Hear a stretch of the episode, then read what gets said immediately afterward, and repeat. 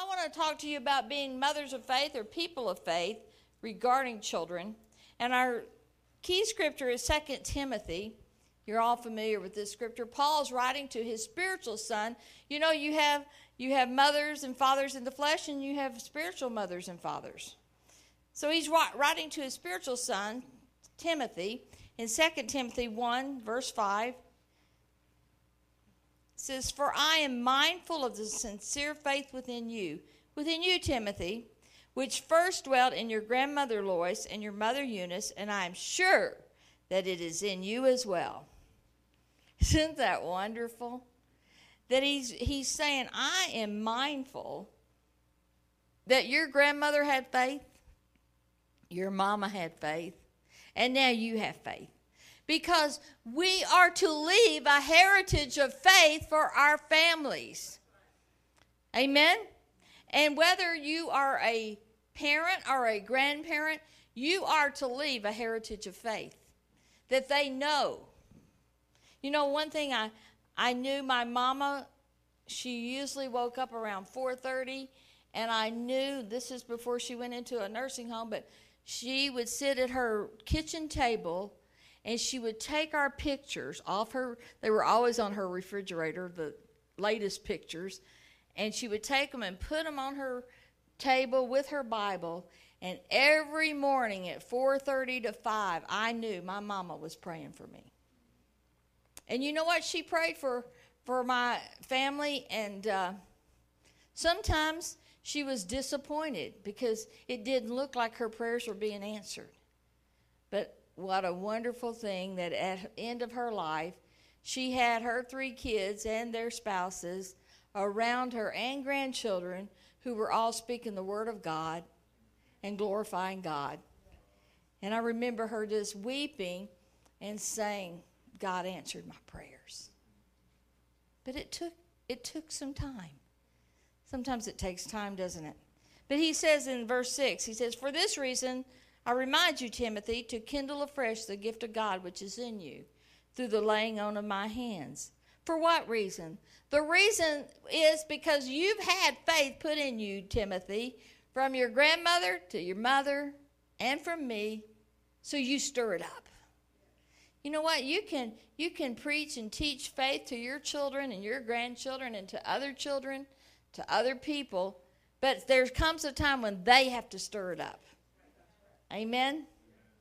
Someone said we were uh, teaching in GCW this week about uh, having your own faith, and we talked about how we have to raise children to have their own faith because if you don't, they'll always look to you to pray for them, to you know believe with them, believe for them, and and uh, it's our responsibility to teach them how to believe, teach them how to pray.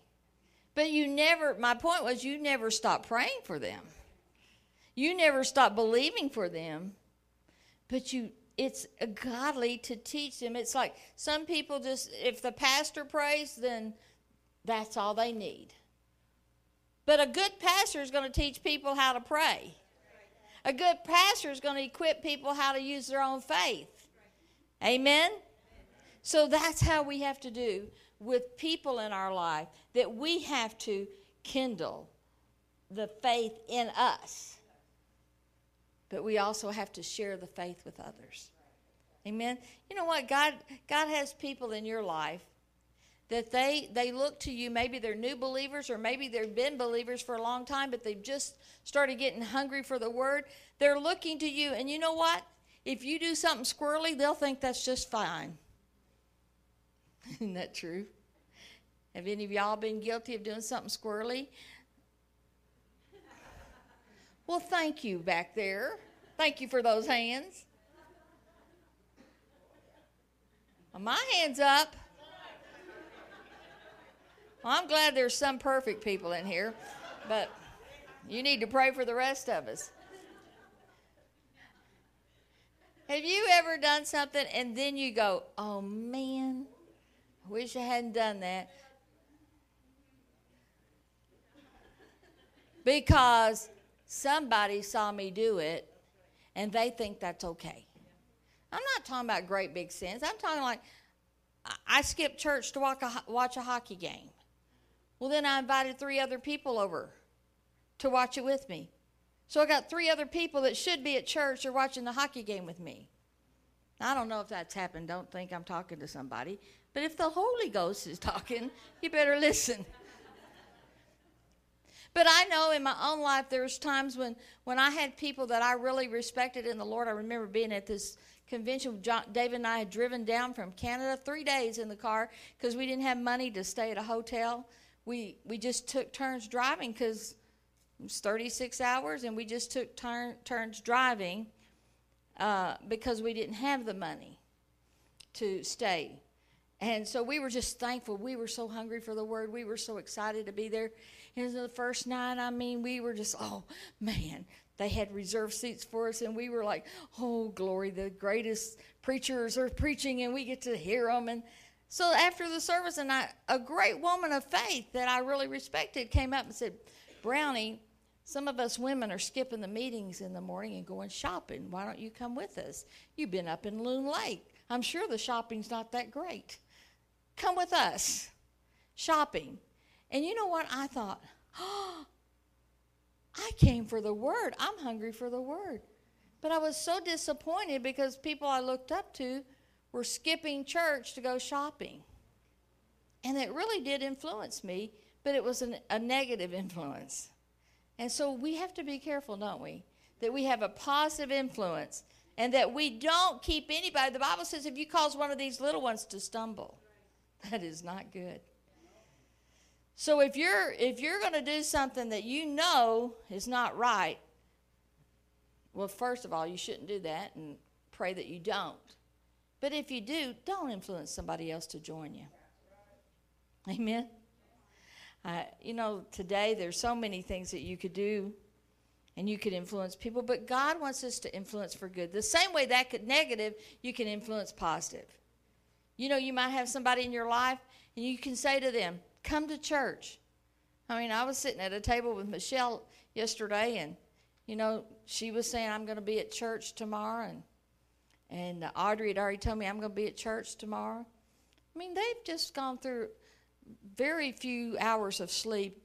Bobby and Amanda, I talked to Amanda. Amanda said we're going to be at church, and you know what? My flesh wanted to say you need to sleep. But I knew they needed to be under the word. But I said to the other people at the table, Well, you come too. We give out flowers and a gift. they were all women. Come too. well, praise the Lord, we can influence for good. Amen. I want to talk to you, I want to read to you about a woman named Hannah. Anybody know who Hannah was in the Bible? What a great woman. Hannah, she was barren. She couldn't have children. But she loved God. And she worshiped God. But let me read, let's see where we're going to start.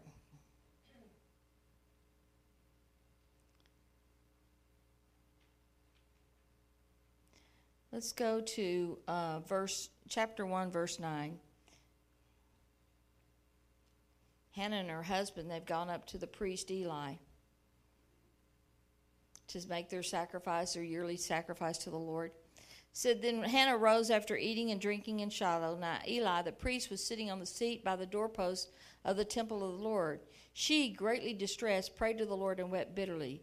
She made a vow and said, O Lord of hosts, if you will indeed look at the affliction of your maidservant, and remember me, and not forget your maidservant, but will give your maidservant a son, then I will give him to the Lord all the days of his life, and a razor shall never come on his head. That was a that was a vow that they made to the Lord if they didn't cut their hair. That was called the Nazarene vow, and those Nazarenes were they were dedicated to the Lord, and so that's what she's talking about. Now it came about as she continued praying before the Lord that Eli was watching her mouth. As for Hannah, she was speaking in her heart, only her lips were moving, but her voice was not heard. So Eli thought she was drunk. Happened in Acts 2, didn't it? then Eli said to her, How long will you make yourself drunk? Put away your wine from you. You can misjudge people sometimes, can't you? But Hannah replied, No, my lord, I am a woman oppressed in spirit. I have drunk neither wine nor strong drink, but I have poured out my soul before the Lord. Do not consider your maidservant as a worthless woman, for I have spoken until now out of my great concern and provocation. Then Eli answered and said, Go in peace, and may the God of Israel grant your petition that you have asked of him. She said, Let your maidservant find favor in your sight. So the woman went her way and ate, and her face was no longer sad. She believed the word of the Lord. Amen. Verse 19 Then they arose early in the morning and worshipped before the Lord and returned again to their house in Ramah. And Elkanah had relations with Hannah his wife, and the Lord remembered her. It came about in due time after Hannah had conceived that she gave birth to a son. Now, this is a woman who hadn't been able to conceive. But she went to the house of the Lord, and she made her request to the Lord, and the Lord heard her. Hannah then the man Elkanah went up with all his household to offer to the Lord the yearly sacrifice and pay his vow. But Hannah did not go up, for she said to her husband, I will not go up until the child is weaned. Then I will bring him that he may appear before the Lord and stay there forever. Elkanah, her husband, said to her, Do what seems best to you. Remain until you have weaned him, only may the Lord confirm his word. So the woman remained and nursed her son until she weaned him. Now, when she had weaned him, she took him up with her with a three year old bull and one ephah of flour and a jug of wine, and brought him to the house of the Lord in Shiloh, although the child was young. Then they slaughtered the bull and brought the boy to Eli. She said, Oh, my Lord, as your soul lives, my Lord, I am the woman who stood here beside you, praying to the Lord. For this boy I prayed, and the Lord has given me my petition, which I ask of him. So I have also dedicated him to the Lord. As long as he lives, he is dedicated to the Lord. And he worshiped the Lord there. Then she began to pray and sing a song of thanksgiving. Here's a woman who had asked the Lord for a child. Can you imagine that you you you know the other people in your household they all have children, you don't have a child? You ask God for a child, He gives you a child, but because you have dedicated him to the Lord and you told the Lord He will go to your house. You take him away from your village, you take him to another village, you take him to the priest, and you leave him at the house of the Lord. Your only child, which you have been barren all these years. Can you imagine the love of that mother for the Lord? But she also knew if I will give him to the Lord, God will do great things with him. You know, her, her son's name was Samuel. And you know, Samuel became a great prophet of God. Verse 18 in chapter 2 says, Now Samuel was ministering before the Lord as a boy, wearing a linen ephod. And his mother would make him a little robe and bring it to him from year to year when she would come up with her husband to offer the yearly sacrifice. Then Eli would bless Elkanah and his wife and say, May the Lord give you children from this woman in place of the one she dedicated to the Lord. And they went to their own home. The Lord visited Hannah, and she conceived and gave birth to three sons and two daughters. And the boy Samuel grew before the Lord. What a great sign of giving to the Lord and He giving back. It took faith for her to leave Samuel with Eli. But if you will give what you have and trust it to the Lord, then He will multiply it. Amen. Amen. You know the many of you know that the doctors all said I couldn't have children. And then I we knew God had already told us that we'd have a son named Jonathan David and we'd have a daughter named Liberty. God had spoke that before we ever got married to each one of us. So we knew what God said, but the doctor said something else. So when Jonathan was born, the doctor said to me, "We don't know how this happened, but you'll never have another child." But we dedicated Jonathan to the Lord. The moment he came out of the womb, his daddy lifted him up and said, I give you this child. So the same thing happened. God saw that we gave the child to him. So what did God do? He gave us liberty. it's a law of the Lord that what you give to Him, He takes it and multiplies it. Many times we talk about that as far as money, but let me tell you, if you are of a faith that you can give your children to the Lord, truly give them. Say, Lord, I give you my child. You know, many people are afraid to do that because they have a wrong conception, because they think if they give their child to God, He's going to kill them. But that's that's a religious thought. That's not true. God is not the killer. He's not the destroyer. Whatever I give to God, would God ever cause me to give something that would cause me sorrow? Why would? Because He's not a God of sorrow. He has no sorrow, so He can't give us sorrow. So, whatever we give to God. So, today, when you are praying for your children or you're praying for someone else's children, let me tell you, God has set you in a family of God so that we can pray one for another. And so, you are responsible to pray for other people's children. I'm thinking today, I was praying this morning for Maria Gross's children. She went to heaven. And I had a thought today early this morning. And then my daughter texted me and said, I, I'm thinking of them this morning and praying for them. That's their first Mother's Day. But you know, it's, it's our responsibility to be mothers to them, to be family to them. Why? Because God is the God that multiplies. God is the God who gives back. And so we are responsible. But what happened? She took Samuel to Eli, the priest. Now that sounds like what God wanted her to do. That's it seems like that was God's plan. But do you know Eli had some sons? The sons of the priest. And you know what they were like? Were they like Samuel? I'll read you one scripture chapter 2, verse 12. Now the sons of Eli were worthless men, they did not know the Lord.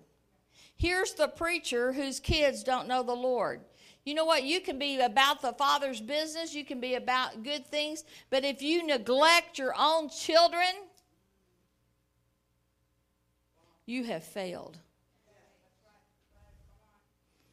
When God instructs you, when He uh, gives you children, whether they're your own children of your own flesh, or He gives you children that He wants you to be a big brother to, a big sister to, He expects you to teach them the ways of the Lord and to honor them. You know, I, I remember uh, having someone years ago, and, and it was a woman who she was always at the church, and thank God for that. You know, she wanted to serve God, but she neglected her children and she neglected her husband. And what ended up is her husband divorced her, and her children didn't want to have anything to do with her because she was at the church all the time. Was that God's will? Did we require it of her? No. But you have to know that you can bring your children with you into the house of the Lord. Let me let me show you a scripture. I wasn't going to go there, but let me. There is a scripture I want to show you. Joel two. Joel 2, and I'm going to read it out of the Message Bible. Joel 2, verse 15.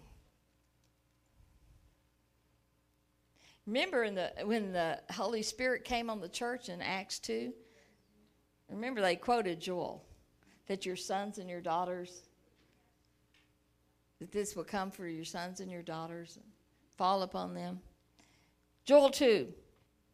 Blow the ram's horn trumpet in Zion. Declare a day of repentance, a holy fast day. Call a public meeting. Get everyone there. Consecrate the congregation. Make sure the elders come, but bring in the children too, even the nursing babies, even men and women on their honeymoon. Interrupt them and get them there. Between sanctuary entrance and altar, let the priests, God's servants, weep tears of repentance. Let them intercede. Have mercy, God, on your people. Don't am- abandon your heritage to contempt. Don't let the ta- pagans take over and rule them and sneer. So, where is this God of theirs? Did you hear that? we are, according to the New Testament, we are priests unto our God. And he says, bring all of them into the sanctuary. The children, even the nursing babies. Do you know what? If you will bring your children, you don't ask a child, do they want to go to church? How many ask your children, do you want to go to school?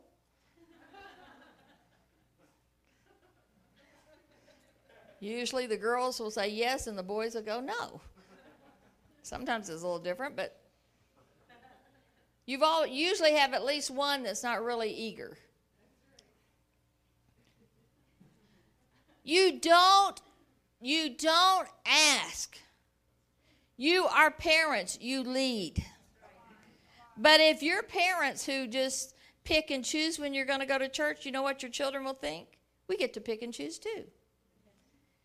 You train up a child. What does Proverbs 22 6? It says, train up a child in the way they should go, and even when they're old, they'll not depart from it. That's a true thing.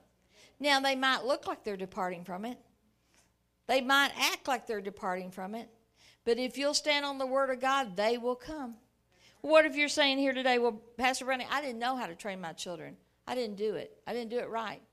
Aren't you glad for the blood of Jesus, the mercy of God, the grace of God that you can start now? But I think about my little grandbaby. I sat with Dennis Burke in, in that office in there, and because you know what? Neither one of us were supposed to have children. The Burkes and the Bounces, both of us had been told we couldn't have children. So we both put our faith on it, and we sort of had a contest who's going to have the first baby. Because we both are believing God, and the doctors say for both of us that's not going to be possible. By the way, the Bounds won. Yes.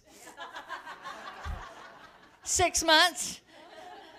Beat them out by six months.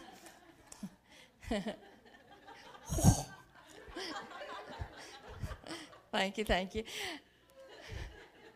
And I remind him of that often.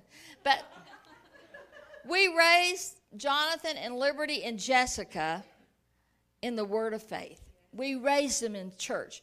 We raised them in the things of God. We taught them how to use faith. And now they have children. And we were talking about how, how further they can go in raising their children. And then just think about their children. About they've got uh, they've got Jude and Rama and Lucas, and we've got Moses. And just think how far those kids are going to go. Why? Because of the heritage of faith the heritage of faith. You are important. That you learn to walk by faith because somebody will follow you. They might be someone that's 35 years old or 50 years old. They don't have to be a child, but somebody's going to watch your faith and say, How do you handle that? How do you handle that? How do you handle when bad things happen to you?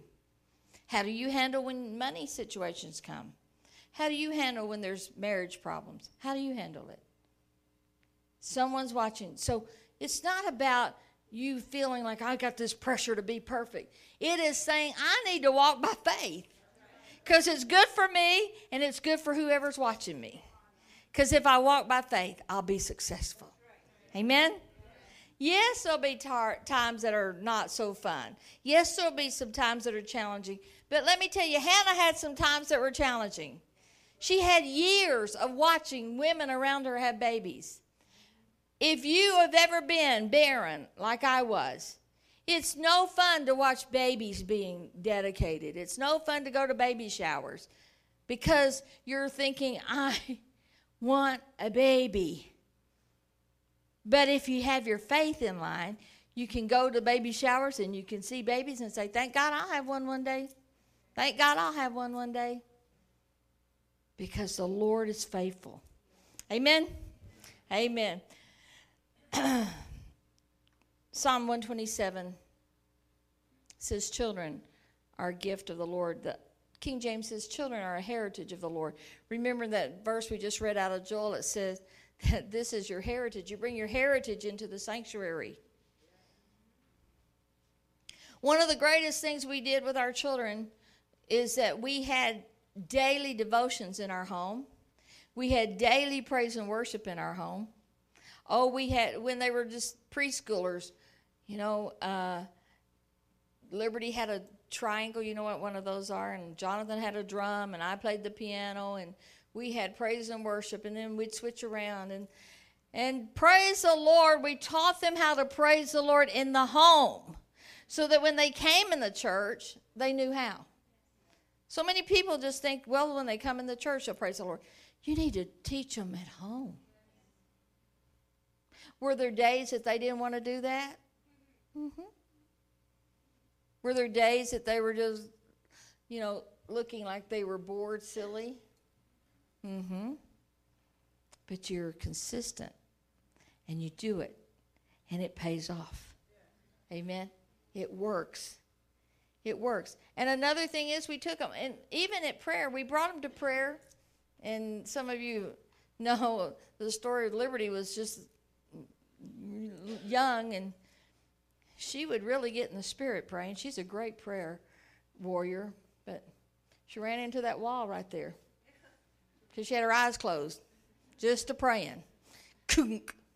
Broke her tooth. I had to take her right to the dentist.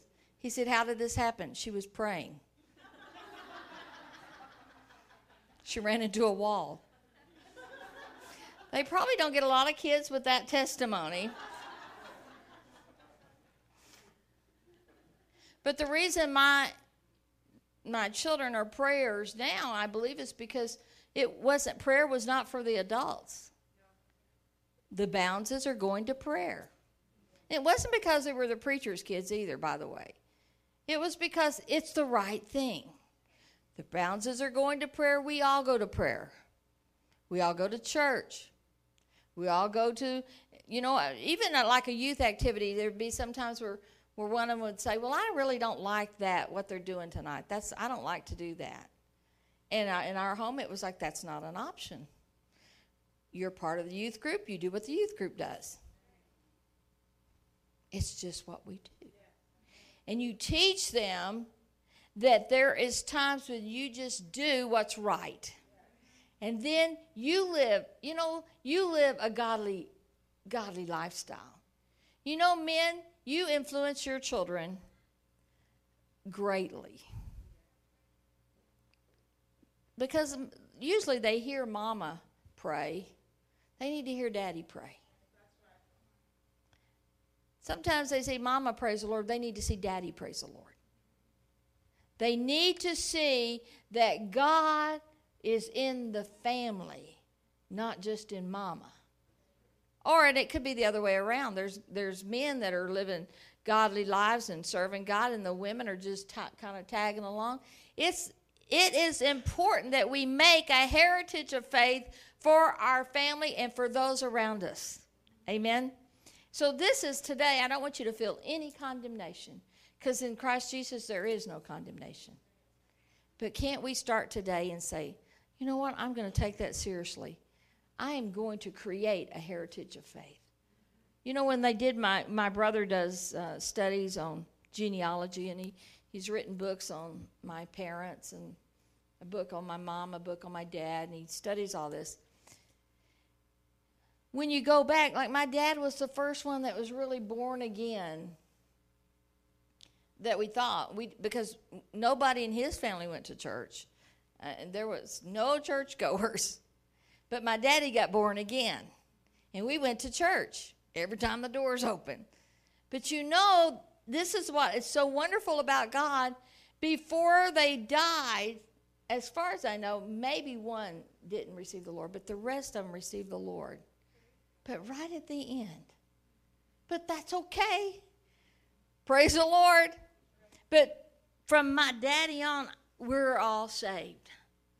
My mom and daddy their children and their children's children are still all saved, and I believe the grandchildren from that, great grandchildren. Why? It's a heritage of faith. Maybe you you came from that kind of home. You can be the one that changes generations. Amen. Isn't that wonderful? Somebody's got to do it. Somebody prayed you into the kingdom.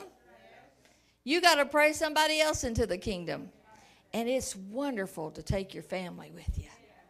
Amen. It's wonderful. It's wonderful.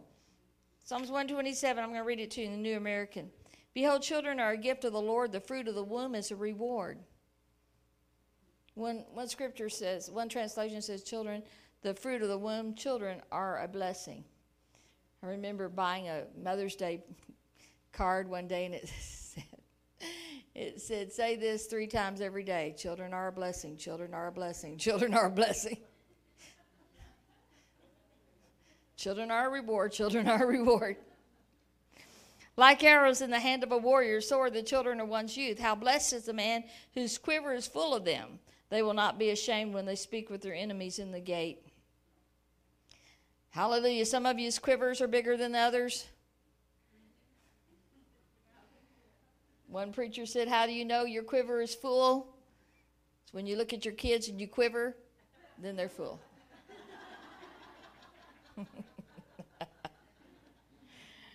Ours was full at two. Eric had a bigger quiver. the Message Bible says of this scripture Don't you see that children are God's best gift? The fruit of the womb, his generous legacy. Like a warrior's fistful of arrows are the children of a vigorous youth. Oh, how blessed are you, parents, with your quivers full of children. Your enemies don't stand a chance against you. You'll sweep them right off your doorstep. How does that happen? Is when you teach your children the authority of the believer. Then you're not having to stand alone. Listen, you get some of those little kids around you, they got great faith. You want to get healed? Go down to our nursery. Ask them to pray for you. And if you don't jump up healed, they're going to ask you what your problem is. They're not going to think they didn't have the faith. I promise you, they're going to ask you what's, what's wrong with you. How come you're not jumping up?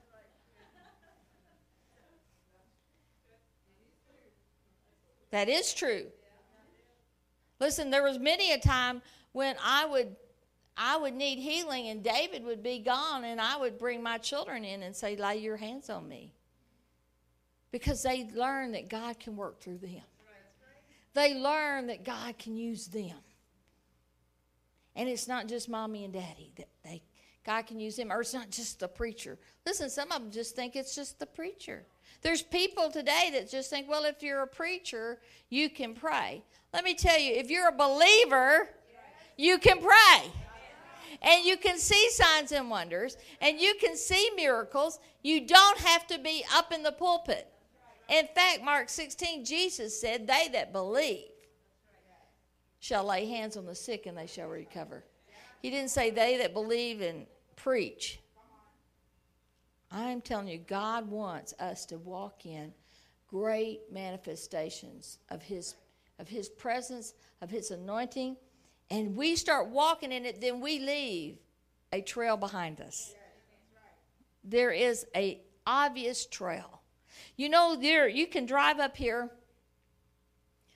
and and you can go like you're going to Turtleford, and you can see where the wagon trail, where the wagon trains came from Saskatoon, and they were coming down where the Barr colonists and stuff. Where you can see trails that are still there. They Barr, Barr colonists came in 1903, isn't that right? Something somewhere around that time, is that right? 19 early 1900s, first decade of 1900. You can still see the tracks why? Because it was over and over and over. Listen, there is a trail behind you that you leave. And it ought to be a trail of faith. It ought to be a trail of signs and wonders and miracles. You know what? It's good to remember the goodness of God. It's good to sit down with your family and say, Let me tell you what God's done. You know what? I loved it when, when we would sit with my mom and would say, Tell us about when you got baptized in the Holy Ghost. Tell us about when daddy got saved. Tell us about. And she would tell stories of miracles. And we wanted to hear them. But you know what? She never told them until she got really into a good word of faith church because she thought they were too holy to tell. But we needed to hear them. Her children needed to know. You need to tell people, tell somebody, so that you leave. When you leave this earth, you've left a trail. And it's not a trail of destruction, it's a trail of blessing, it's a trail of faith. So someone can follow it. You know, uh, I'm on some ministry boards, and some, some of these ministers are getting up in years. And one of the things we talk about on these boards is how do we leave after these people go? Will there still be a ministry? How do we make that happen? We don't talk. We know there's ministry on the earth, but we're talking about a particular ministry. Will there still be that particular ministry if a person leaves, goes to home to be with the Lord? we got to talk about should Jesus tarry, we got to talk about 50, 60 years down the road. We got to talk about that too. You got to talk about it's important that you believe God to live. Live long and live strong because you need to leave a heritage of faith.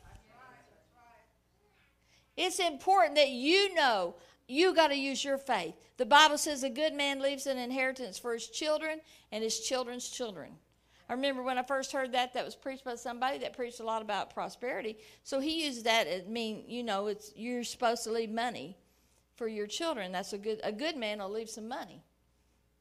Well, that's a good thing too. But listen, a better thing is you leave a heritage of faith. And they can get the money with the faith. You know, I was getting on the plane in, in uh, Edmonton on uh, what day? I've been here and there all over. I think that was Thursday morning. I was getting on a plane. And so I checked in and I just had a carry on bag.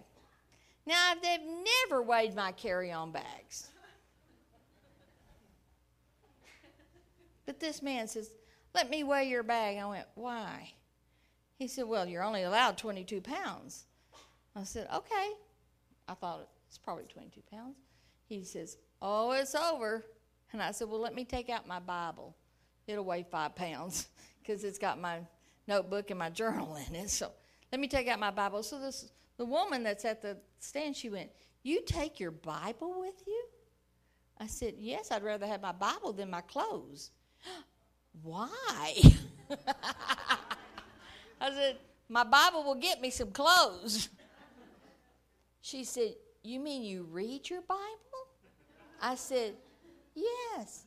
Even when you travel? Yes. Why? It was a great opportunity to talk to this young lady because she, obviously she had never met anybody that had a Bible handy. She was probably like I was raised. The Bible stayed on the coffee table and you just kept it dusted just in case the preacher happened to show up so that he'd think you read it. But you knew you didn't read it, but it had to look good. And usually you had a big coffee table Bible that was uh, like this big that you got when you got married. How many know? How many of that generation we got a Bible when we got married? And, and you would never bring it to church. it was so big. But here's the thing is that that young lady needed to know that when I left, I left faith there.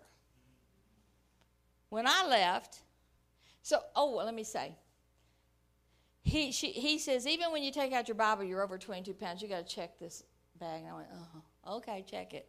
So I said, well, let me put my Bible back in there. She said, I thought you read your Bible. I said, oh, I've got my Bible on my phone. I got my Bible. I said, I've got Bibles with me. I've got a Kindle that has my Bible, several versions of the Bible. I've got my phone that has several versions of the Bible. She said, You've got a phone with Bible on it, you got a Kindle with Bible on it, and you got a Bible Bible. Yeah. I can read my Bible anytime I want to. Why would you? But see, when, before you know Jesus, doesn't that sound like the dumbest thing? I would have thought the same thing. Like, why would you add to your luggage? Why would you put take up data space with a Bible? Because that's what's going to cause us to live victorious. That's our very life. You ought to have the Word of God with you. You'll never leave a heritage of faith if you don't have the Word of God with you, in you, and out of your mouth. Amen. Hallelujah. Let's just look again. Proverbs 22 6 says, Train up a child. That word train, the children are out of the room, so we can tell you this. That word train literally means how, when you you know, when a baby is first born, some babies start nursing just naturally, and some you have to guide and teach them how to nurse. That's what that train means that you guide nourishment into that child, you guide them into t- receiving the Word of God. You train up a child in the way of the Lord. Now, if you read it in like the King James, it says, train up a child in the way they go, and when they're old, they won't depart from it. So many people have this idea you train up a child, they go through a rebellious season, they leave God, but when they're old, they'll come back. You can't guarantee that they'll get old. You can't guarantee they'll come back, but maybe that's where your faith is. But if you train them, that even when they're old. But let me tell you, I'm, I'm talking to people that I know. Some of you have had challenges with children that have left the faith, it looks like. But you don't know what they are what's happening in their bedrooms. You don't know. Because if you'll use your faith and hold on, God will talk to them in the most wonderful ways. I have testimonies of my own uh, siblings, how God would, no matter what little little island somewhere that nobody ever heard of, God would send somebody that had filled with the Holy Ghost, and invite them to dinner, to just talk to them about God. Isn't that wonderful? You cannot figure out how God's going to do it, but I promise you, He'll do it. Don't give up on your kids. Don't give up on your friends. Don't give up on anybody because God wants everybody to be saved. No one is without God. As I was at the Sean's uh, celebration of life yesterday, my heart broke because I could look at these young men and young women. I was talking to Michelle going home. My heart broke because they were broken and mourning and grieving. And my heart said, You need Jesus. You, you haven't found the answer you need in your way. Try Jesus. And I want you to pray for those young men and women who were friends of Sean's and friends of Bobby's and Aaron's, friends of Michelle's. Pray for them so that they will understand that there's a God who loves them and died for them. Let me tell you, there, there is hope for everybody. No one's hopeless. Your children aren't hopeless. Your neighbors aren't hopeless. Your grandchildren aren't hopeless. God is able. If you'll just trust Him. Amen. Hallelujah. Second Timothy 3. Remember, Paul was talking to um, Timothy about his, he'd already talked to him about his faith and from his grandmother and his mother. This out of the New Living Translation says, You have been taught the Holy Scriptures from childhood, and they have given you the wisdom to receive the salvation that comes by trusting in Christ Jesus. Your children can't receive Jesus unless somebody teaches them.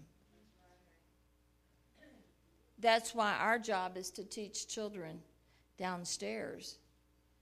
Because we can't depend on that that they're being taught that at home. But if you're here today, you're hearing me and I'm saying it's not the church's responsibility, it's yours. The church is to add to your teaching, but it's your responsibility. And even when they say, I don't want to hear it, you say, This is my house. This is my God. And as for me and my house, we will serve the Lord. And you come against rebellious spirits and you bind them and you just keep on believing God and you will see. You will see it. You'll see it. Can you believe it? I believe it. And then know that there's a whole body of believers that are believing with you, that you are not by yourself. Hallelujah. Ephesians 6 says, Children, obey your parents in the Lord, for this is right. For one of the first scriptures my children learned. What does Ephesians 6 1 say? Children, obey your parents in the Lord, for this is right. I don't know if they even understood it, but they knew the scripture. It is right. So, parents, it's right that your children obey you. It's right that you require your children to obey you. This is right. Let me tell you, the world doesn't have this mentality, but this is right. Children, obey your parents in the Lord. Does that mean that after you're out away from home, you should obey your ch- parents? No. That means that's when we honor our father and our mother. You, do you honor them because they're right? No, you honor them because you're, they're your father and your mother. Even if your father and mother are unbelievers, you still honor them. You honor them, and that will win them to the Lord. That will open doors. I, I won't say it'll win them to the Lord, but it will open doors for them to be at least willing to listen. Honor your father and mother, which is the first commandment with a promise, so that it may be well with you and that you may live long on the earth. Fathers, do not provoke your children to anger, but bring them up in the discipline and instruction of the Lord. Did we hear that? That's fathers and mothers, by the way. You know what? If you're disciplining your children with anger, they will be angry.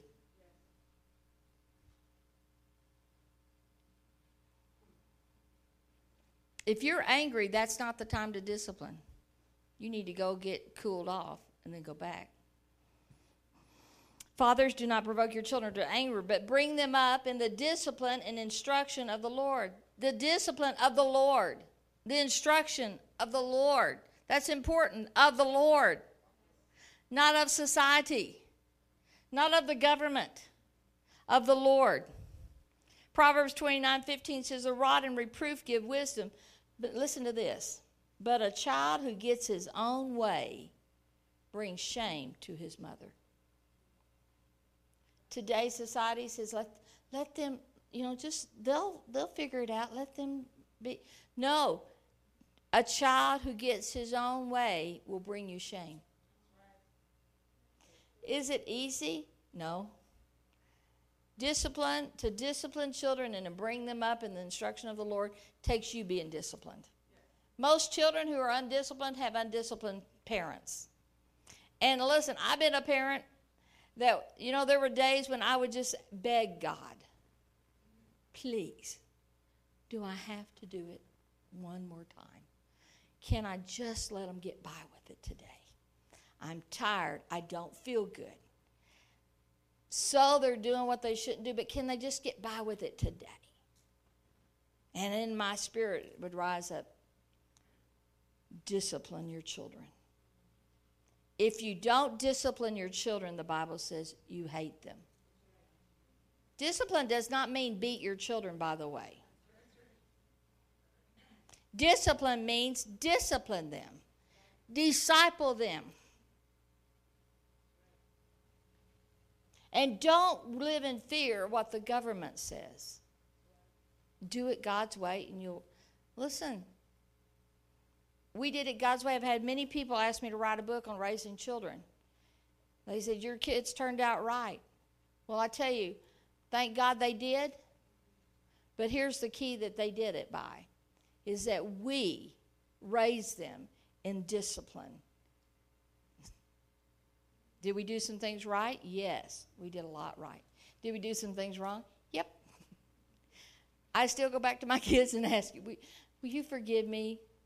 Because I have these memories, one particularly of Liberty, and it was just a terrible thing. It was like, Bless her little heart. But and then Jonathan tells me how he would get spankings when he wasn't guilty. And Jonathan is a real black and white. And it wasn't fair. You spanked me because I did that, but I didn't do that. But then I got, you know, then I'm talking and they'll say, you know, we jumped off that ledge and, you know, I, one day I jumped down and knocked the breath out of me and I didn't breathe for a long time. Liberty had to run get somebody to help me. What? I think that's a story. That might not be exactly how it went, but because I was in shock. I don't remember it exactly. kids will be kids. And you know what? Have you ever t- had your kids, and, and I mean, you got good kids, but they get in public and they just go like, you look at them like, where did you come from? They're just bouncing off the wall. Well, if you're a parent, you don't hold that against them because you know, hey, kids do that. That's how kids do. But your job as a parent, and we as a body of believers, let me tell you, this is for all of us. You're not supposed to run and get somebody, you see a kid doing something, and you go spank them. That's not your job. Even though you might want to. it's not your job. One, one woman, she was working in nursery, this is years ago. And finally, this mother came up to me, or me and David one night, and she said, So and so, every time she's in nursery, she spanks my kids, like with a board. In our nursery? yeah. We had no clue. And no one told us except this woman because her kids got spanked every time. Every service, her kids were getting spanked. Every time this woman was in nursery, which this woman was the nursery supervisor. So she was in nursery a lot. And she spanked the kids. We didn't know that. That's not our job. But it's your job. So you discipline your children and don't be afraid that, well, they won't like me. you know what? I can guarantee they're not going to like you all the time but it leads to good results. Do you want them to like you or do you want to raise godly children? They'll love you. But listen, let me tell you a secret. All parents don't like their kids all the time. they love them. Now, some of y'all might say, oh,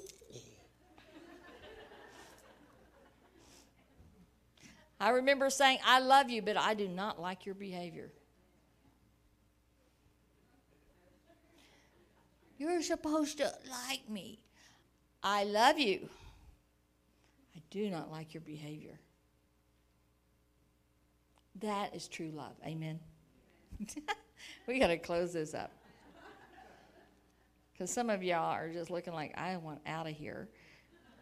And some of you are just shaking your head, but that's okay because I am, you know, God called me to do this service today as a mother. I wasn't called today to do a let's, you know, let's cheer and I'll walk out going whoopie doopie doo. this is what apostles, this is what mothers do. They set things in order. That's a that's a job of an apostle. Read it in the scriptures to set things in order. And so one one man called me, one of our wonderful men of God called me one day and he said, he said, I, I know God's called you to be an apostle, but it's one of the loneliest callings in the scriptures. And there'll be people that won't understand you. And so I feel bad for you. it really made my day.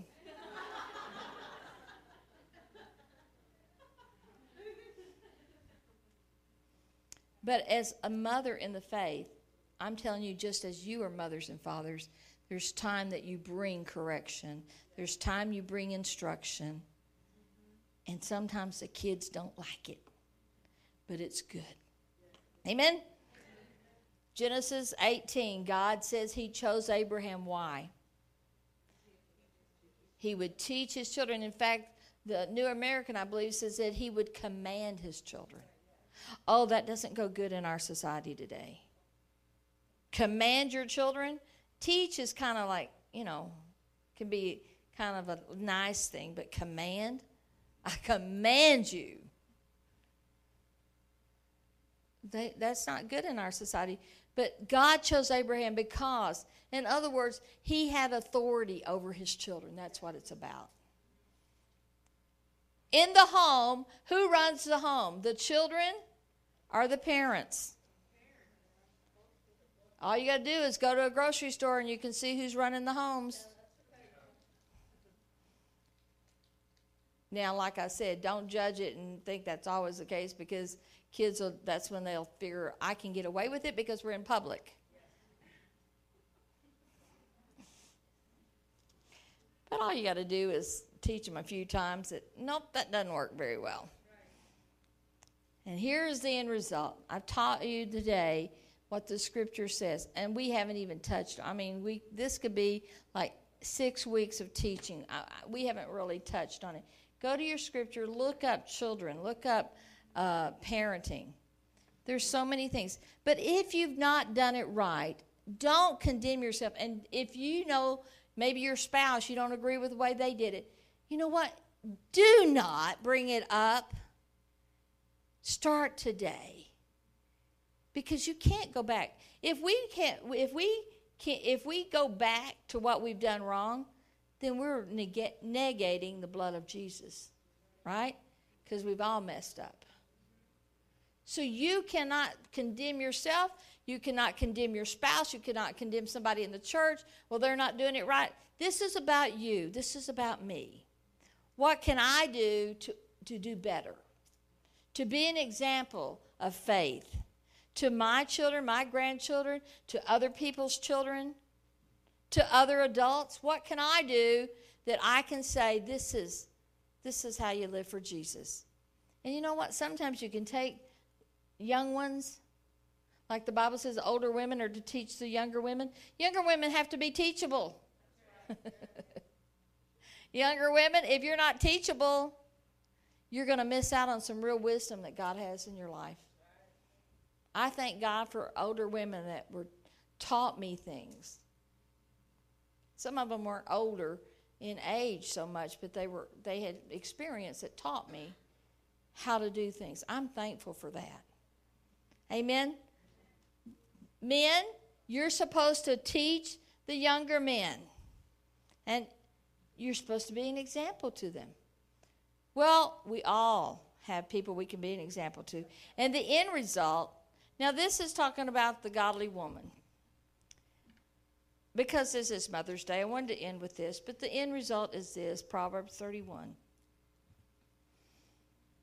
I wrote a song using these scriptures one time, and I remember today, as, as I was just printing it out, I remembered singing it to my mom on her 75th birthday at a big we had a big deal and she wanted that cassette she wanted it on cassette and she wanted to play it like every day Bless her heart. Mama's love, even, you know, for mama's children's voices are wonderful, even though they're not really. So, Proverbs 31, I'll do you a favor and not sing it, okay? Although I did almost call the praise team today and said, Can y'all sing that today? Do you remember it? Hmm? I, I figured the ones that were here wouldn't remember it. Strength and dignity are her clothing, and she smiles at the future. She opens her mouth in wisdom, and the teaching of kindness is on her tongue. She looks well to the ways of her household and does not eat the bread of idleness. Her children rise up and bless her, her husband also, and he praises her, saying, Many da- daughters have done nobly, but you excel them all. Charm is deceitful, and beauty is vain. But a woman who fears the Lord, she shall be praised.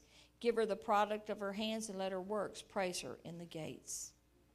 Today, your works will praise you. When you leave a heritage of faith, that will praise you. Maybe not on earth. As we talked, as I was talking to someone this week as I on my travels, and I was having dinner with these people, and we talked about the influence that we have on people and how prophetically, Brother Copeland had prophesied over David in 1988, and he said, I see you in heaven. and I see hundreds of thousands. She said, I see thousands and tens of thousands and hundreds of thousands of people coming to thank you for bringing them the gospel. And we talked about how being a partner or being a part of a body like this body. When you're part of this body and you give your prayer and you give your money, when you get to heaven, there'll be people who will thank you because why? We've taken that and we made it twice sown seed. We've given it into ministries that are reaching all over the world. I'm telling you, I promise you, when you get to heaven, there'll be many Filipinos that will come up to you and thank you. But I tell you what, there'll be some Filipinos that will be thinking because they prayed for us, they've been believing for us. It goes both ways. And so you have no idea. It might look like you only influence a few hundred people in your life, but in reality, in the body of Christ, the way God keeps the books, you have much fruit. Much fruit. And so we have to be mindful of that. What do I do with my money? What do I do with my prayer? What do I do with my service? that I'm mindful that what I do will influence other people. And I want to influence them for the gospel. I want to influence them to live for Jesus. So that on one day, when we stand before the Lord, He will say, Well done, good and faithful servant. Enter into the rest of the Lord. And with that, I say, Amen.